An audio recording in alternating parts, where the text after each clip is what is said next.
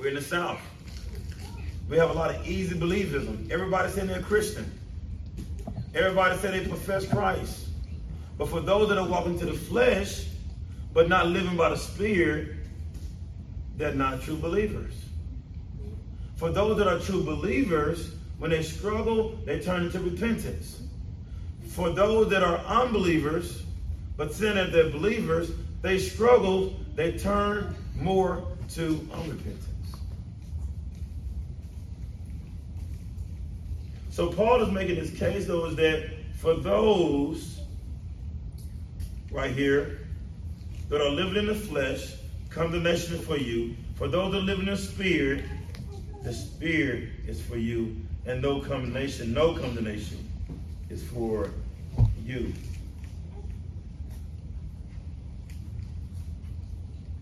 With that said, we drop down to verse 12 now in our text today.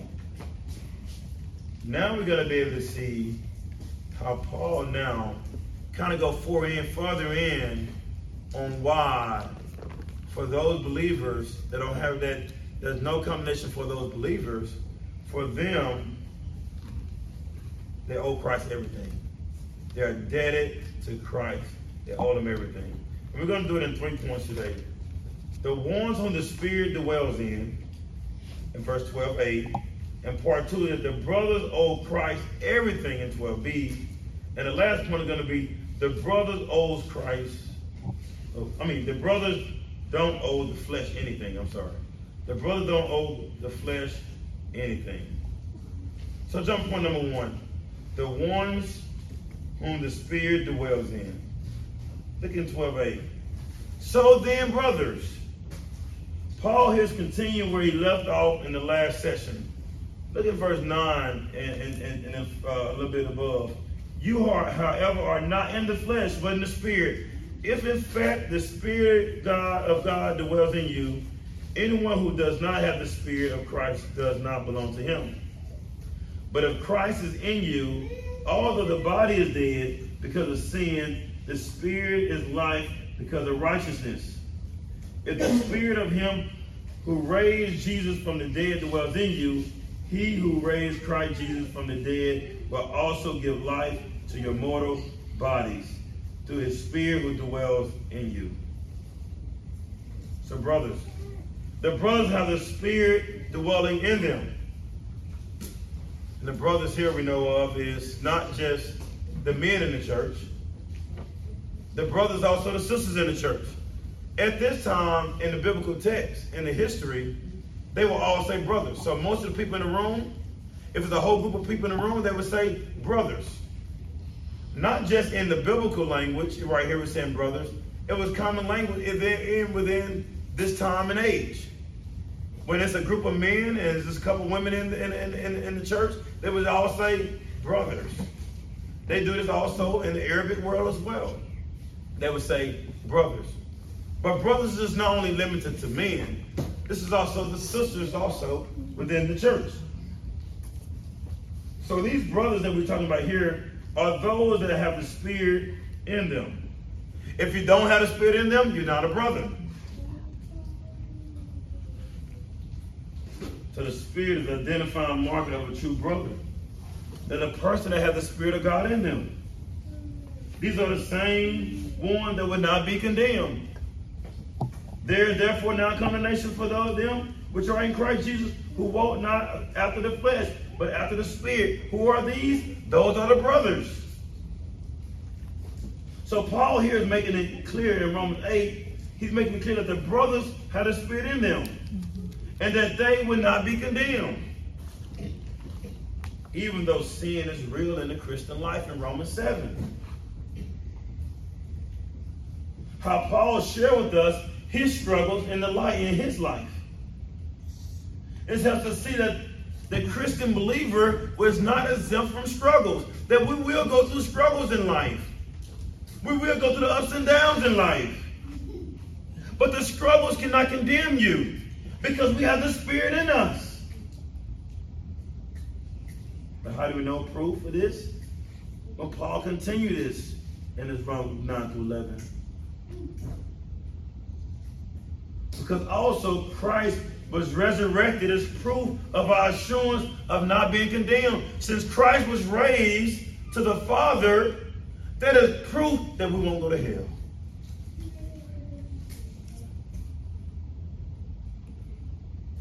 This righteousness of God is revealed to the believer by faith and faith. We found about this in Romans 1. That we are forever righteous because Christ, what Christ has done. We don't get death, but we get life.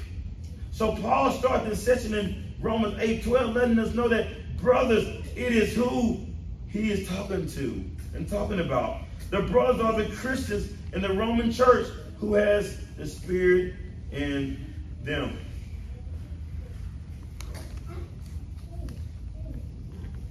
So, brothers that is in this room, and sisters that are in this room, if you are truly a believer in Christ, you have the Spirit in you. If you have the Spirit in you, the Spirit does not like the things of this world. So if the Spirit is in you, you're all about biblical unity within church. If the Spirit is in you, you are fighting your flesh. The Spirit is in you, you're not enticing others to sin. If the Spirit is in you, you're telling others to turn into repentance.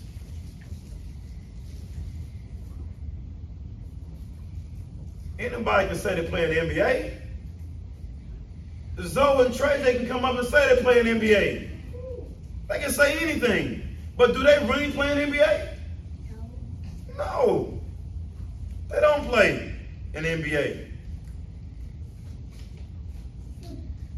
People can say anything, but that doesn't mean it's true. People can say they believe in Jesus, but haven't turned in repentance and not living for Christ and not trusting in what Christ has done. For those that say they truly believe and they really believe with their heart, they turn to repentance. They're living by the Spirit. They're walking in the Spirit.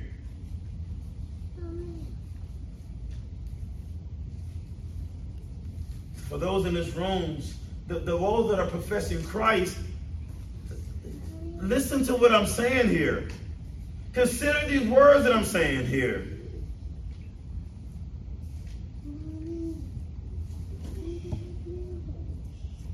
Are you assuming, are you assuming that your brother? By what you have said, and your life does not reflect the, um, the redemptive work of Christ?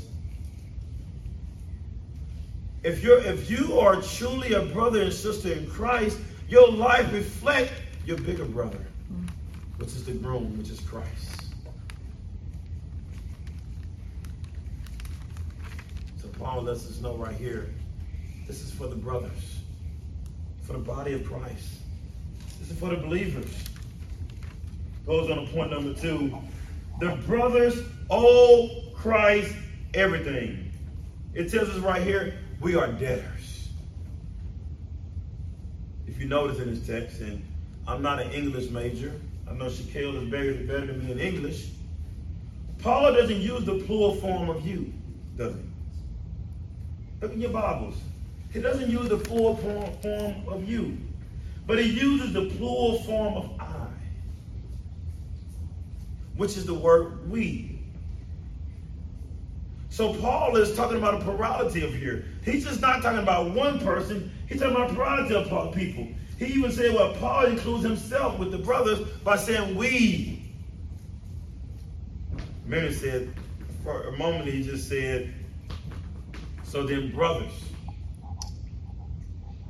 In verse 12, the part, first part of this, he's talking about the this Roman brothers here. He's talking about the Roman church in front of him, right? That he's writing to. These are the brothers. So then, brothers. In response, right here, and said, "We." Paul now includes himself into this. Paul lets us see that he's a brother as well, and not just Paul. But all the believers in Christ are brothers because they have the Spirit of God in them. So Paul uses we also in other places in Romans. You guys remember this in Romans 6? Let me read a couple of verses. What shall we say then? Circle we, if you can see it in Romans 6 1. Shall we continue in sin? He says it again in Romans 6 1. That grace may abound. God forbid, how shall we that are dead to sin live any longer therein? Know ye not that so many of us, this plural again, us include himself within his body, as were baptized into Jesus Christ, were baptized into his death. Therefore, we mm-hmm. are buried with him in baptism into death, that like as Christ was raised up from the dead by the glory of the Father, even so we, we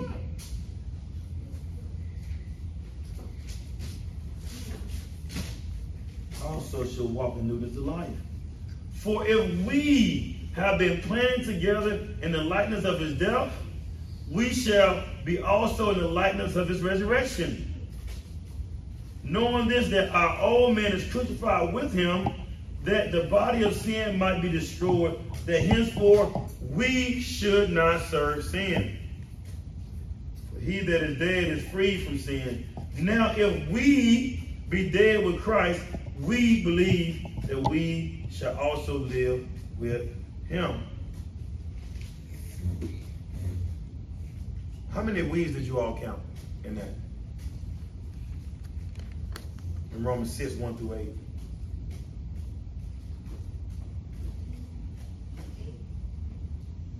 Some say eight. Paul is overly and overly encouraging them to see that they can hear the words that come from him because he is including himself with them.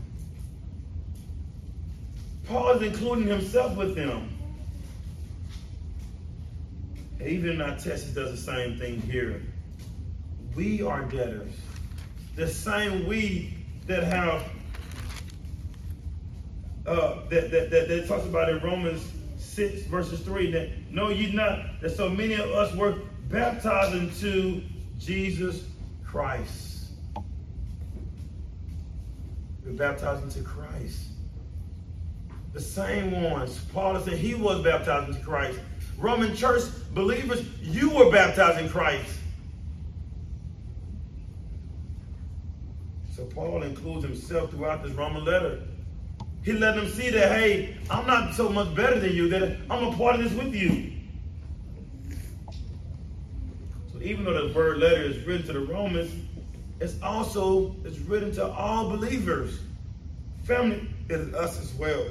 We are part of this. Paul tells us that we are debtors. So the character of the brothers are they are debtors. One person says this, therefore we have an obligation. You owe someone something. They must have given something to you in the past or must have asked for something. But somehow you owe someone something by being in debt to someone. I remember some years ago, Alina and I was in Israel. We were walking around and touring the old city of Jerusalem. And a guy came up and started telling us about the history of the city. He took us over here. And he looked at us right here. This is what this is, is right here. He said, Come on, follow me some more. Let me show you what this is right here. This is this.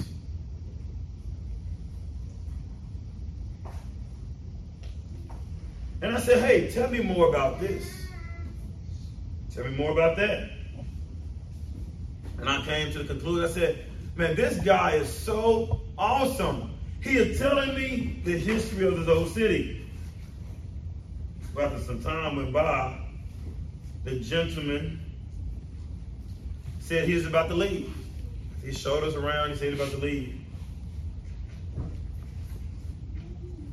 But right before he left, he said, Hey, I think it's time for you to pay me now. I was like, Excuse me? Well, what do you mean? He was like, I was your tour guide this entire time. So you need to pay me for my service. So think about that was you in that situation.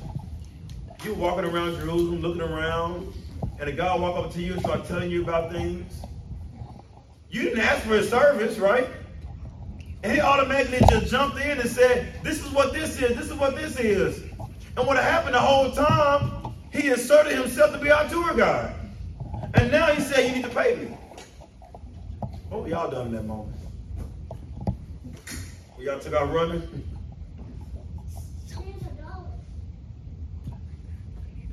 I was like, You didn't tell me you were my tour guide. So he said, You should know, you should have known since the, all the questions and answers I was answering you. Answering you. So for me, I didn't want to go to jail. I'm, I to in Israel, right? I don't want to go to jail. So I was like, huh, here, here you go. I gave him something. I can't remember what we rested in our pocket and gave him. At that moment, we was in debt. We owed him, we was in debt to him at this moment. We owed him something, even though for me at this moment, it wasn't right. It wasn't a positive story here, but it shows us that if you owe someone something, that you have to pay them.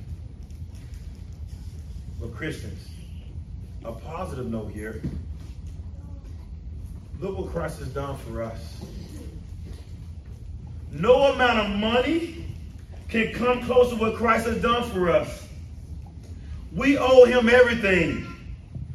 We have sinned and we were separated from the promise of God. We couldn't save ourselves. We were alienated from God. It tells us in Romans 5, 8 through 11. But God showed his love for us that while we were still sinners, Christ died for us. And since therefore we have now been justified by his blood, which much more I mean, much more shall we be saved by him from the wrath of God. For while we were enemies, we were reconciled to God by the death of his son. Much more, now that we are reconciled, shall we be saved by his life.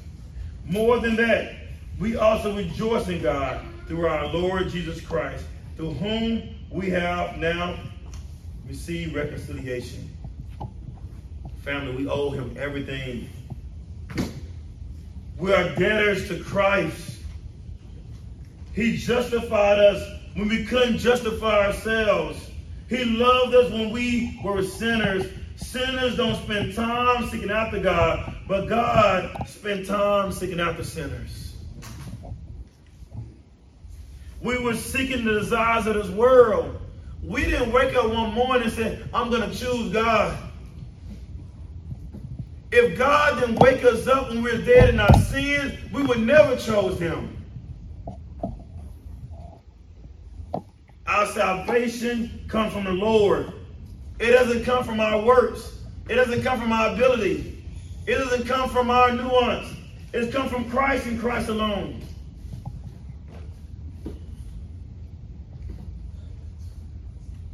We didn't turn to him first again. He did it first. If he didn't do it, we would never have happened. So we owe him everything. Someone might say that, well, you can lose your salvation. Family, if we can lose our salvation, we all will lose our salvation. We can't keep it, right? If that was, actually the case. Family, Christ has saved us and Christ has kept us. For him, he paid the debt for us.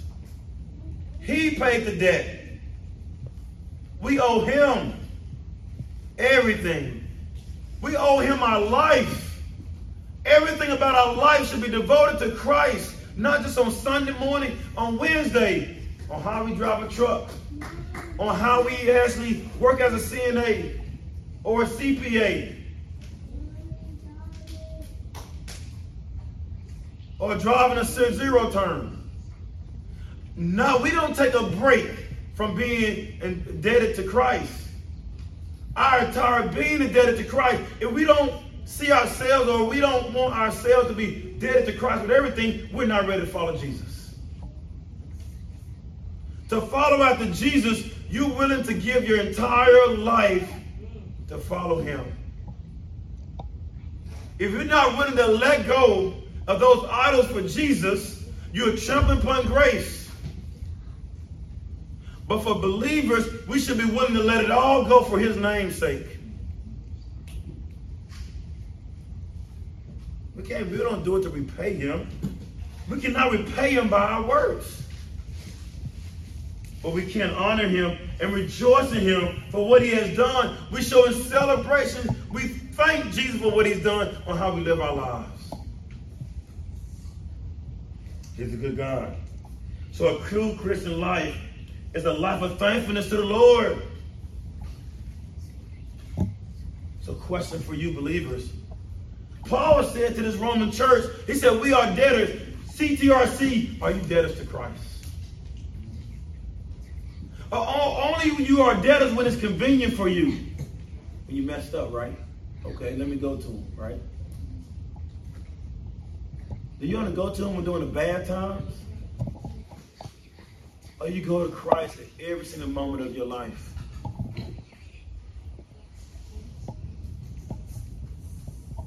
So are you debted to Christ here at CTRC? Or do you treat Christ like them credit card bills and the hospital bills? You keep annoying them and not taking them serious. Do you keep pushing them to the side? Them student loans. Do you keep pushing them to the side?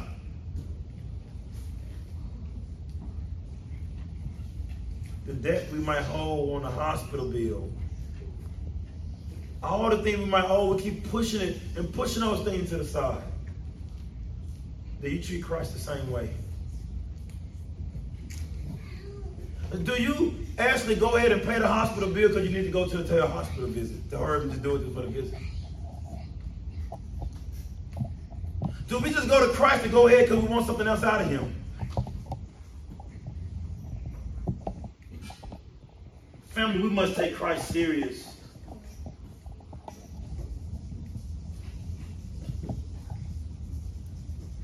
A true demonstration of a brother that is in Christ is someone that knows they are forever indebted to Christ. So, kids here this morning, are you indebted to Christ? If you're indebted to Christ, you live for Jesus. You run track for Jesus. You do everything not for your name's sake. You do it for his name, for his name to be known. Kids, you say no to those temptations to those friends that want to cause you to entice you to do bad things, you say no to those things. So I want to live for Jesus. To live our life to make Jesus known. We live for his glory. We live for his majesty. We don't take the worship and put it on ourselves. We give it all to him. We do it for Jesus. And Paul said we are debtors to what Jesus had done. We don't get condemnation, we get Jesus. Brings our last point. The brothers don't owe the flesh anything. We don't owe the flesh anything. We owe Christ everything, not the flesh. The end of verse 12. Not to the flesh, to live according to the flesh. Those that are not brothers are not indebted to Christ but to the flesh. But for those that are in Christ are indebted to the flesh. Those that are indebted to the flesh live according to the flesh, that do the things of the flesh. Listen what Paul has said in Galatians about the flesh. I've mentioned it several times. But I say, walk by the Spirit, and you will not gratify the desires of the flesh. For the desires of the flesh are against the spirit, and the desires of the spirit are against the flesh. For these are opposed to each other to keep you from doing the things you want to do. Family, you can't serve two masters. The Pharisees knew more scriptures than anybody in this room. So many Pharisees knew so many scriptures, and so many of Pharisees are going to hell, are going to hell.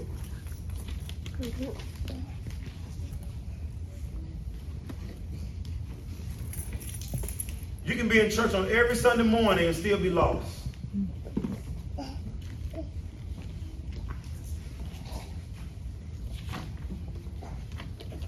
The spirit and the flesh oppose each other.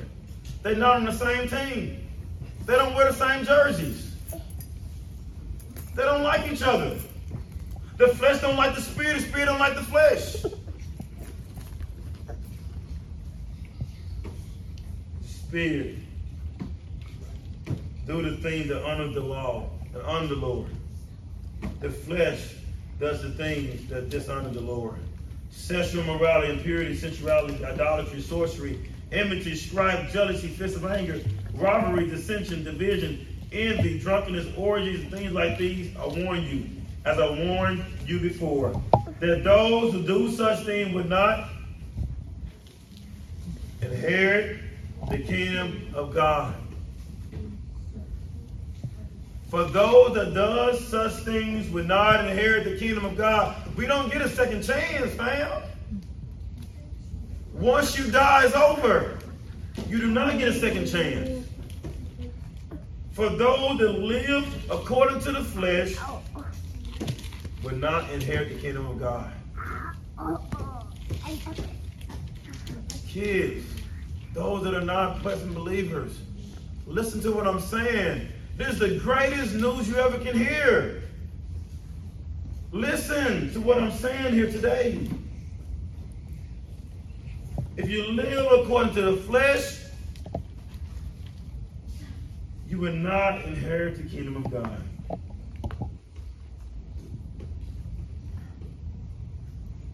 But those that follow after the Spirit will inherit the kingdom of God.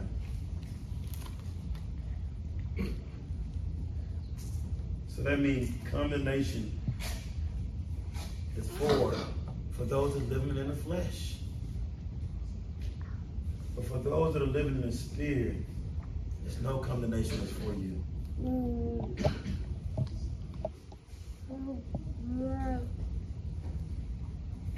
So family, if you if you know someone that is living in the flesh, that are enjoying the desires of the flesh, they do not have the spirit.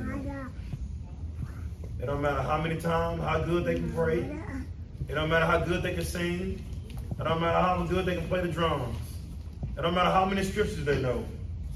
If they're living in the flesh, and following the desires of the flesh, they're living in unrepentance, they do not have the spirit. And no one would make it to the kingdom of God without the spirit in them.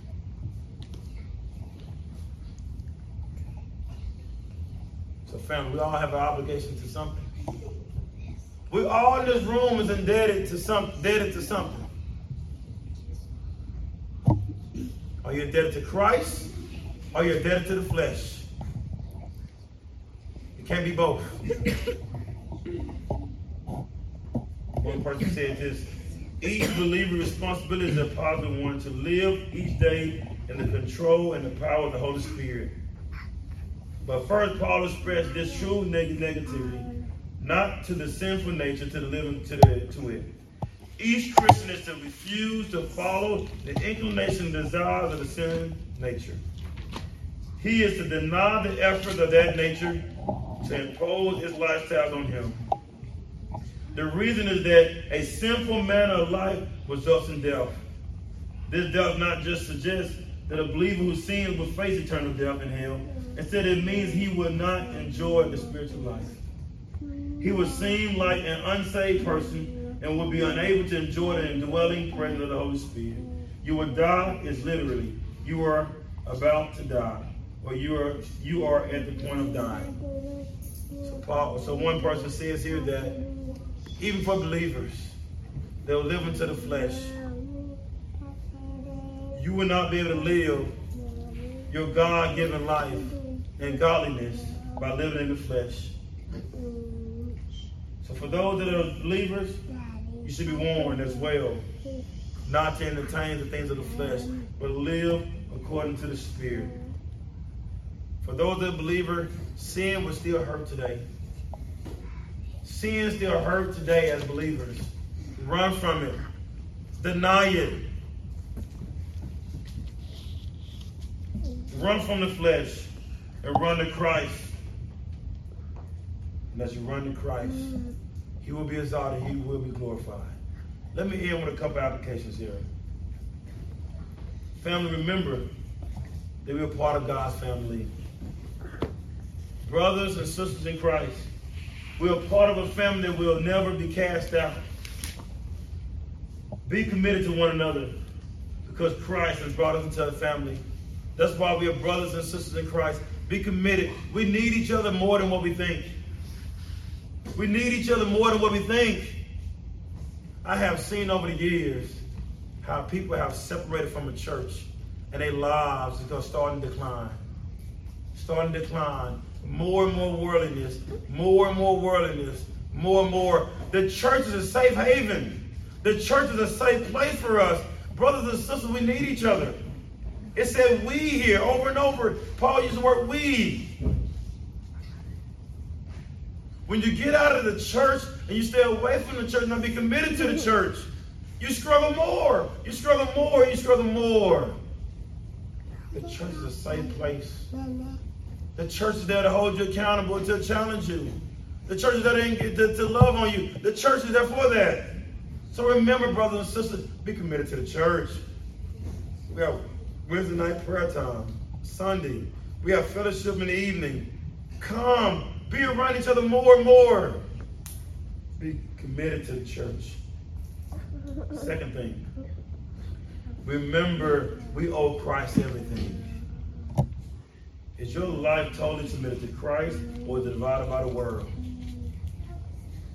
For believers, remember Christ wanted all.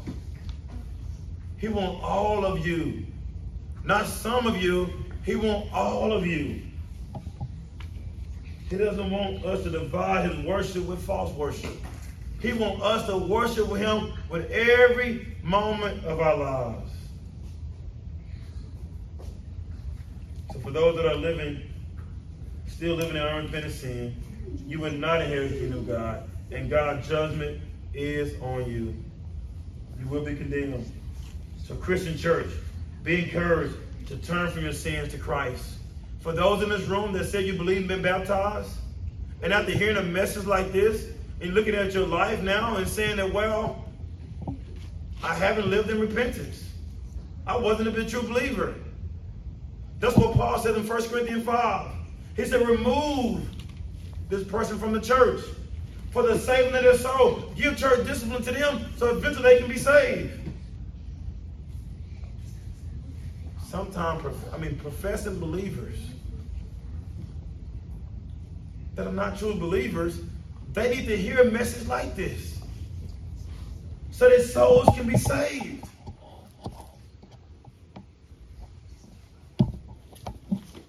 So confess your sins to one another. He's worth it all. He's worth it all. Last thing. A few ways to protect your heart from worldliness. Write these things down. A few ways to protect your heart from worldliness. Y'all ready? You go the first one. Limit your time with worldly people. I'm not saying you can't be around worldly people. Don't don't say question don't be around anybody. Limit your time around worldly people. There's one thing about it. Being around worldly people will pick up habits quick. So put that in your notes, in your phone, in your notes. Limit time around worldly people. Kids, teenagers, who are your friends? Are your friends make you more like Christ? Or your friends encourage you more in the world? Limit time with worldly people. Second thing, limit time on social media. I'm not saying don't do social media. Limit time on social media.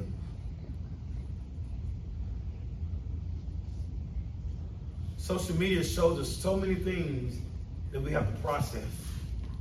Some can be funny, some can be good, some can be bad. Take your heart from it. Third thing I would say, limit time away from the word. Limit the time you spend away from the word. Spend more time in God's word.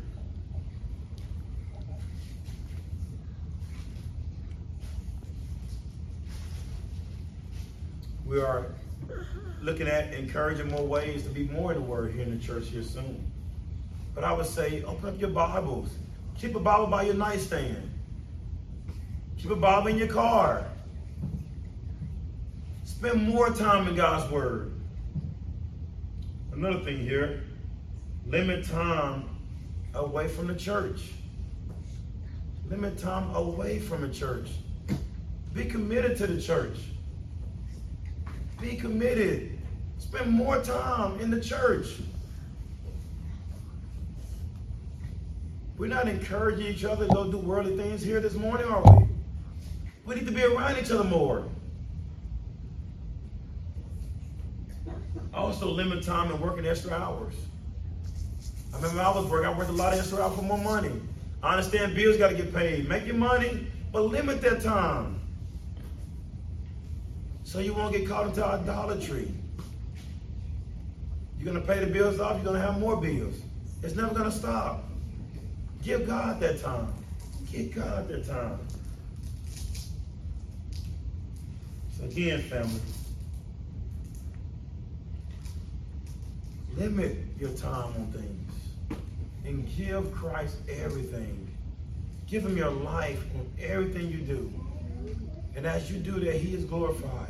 And others can see that in you as well. Let me pray us out.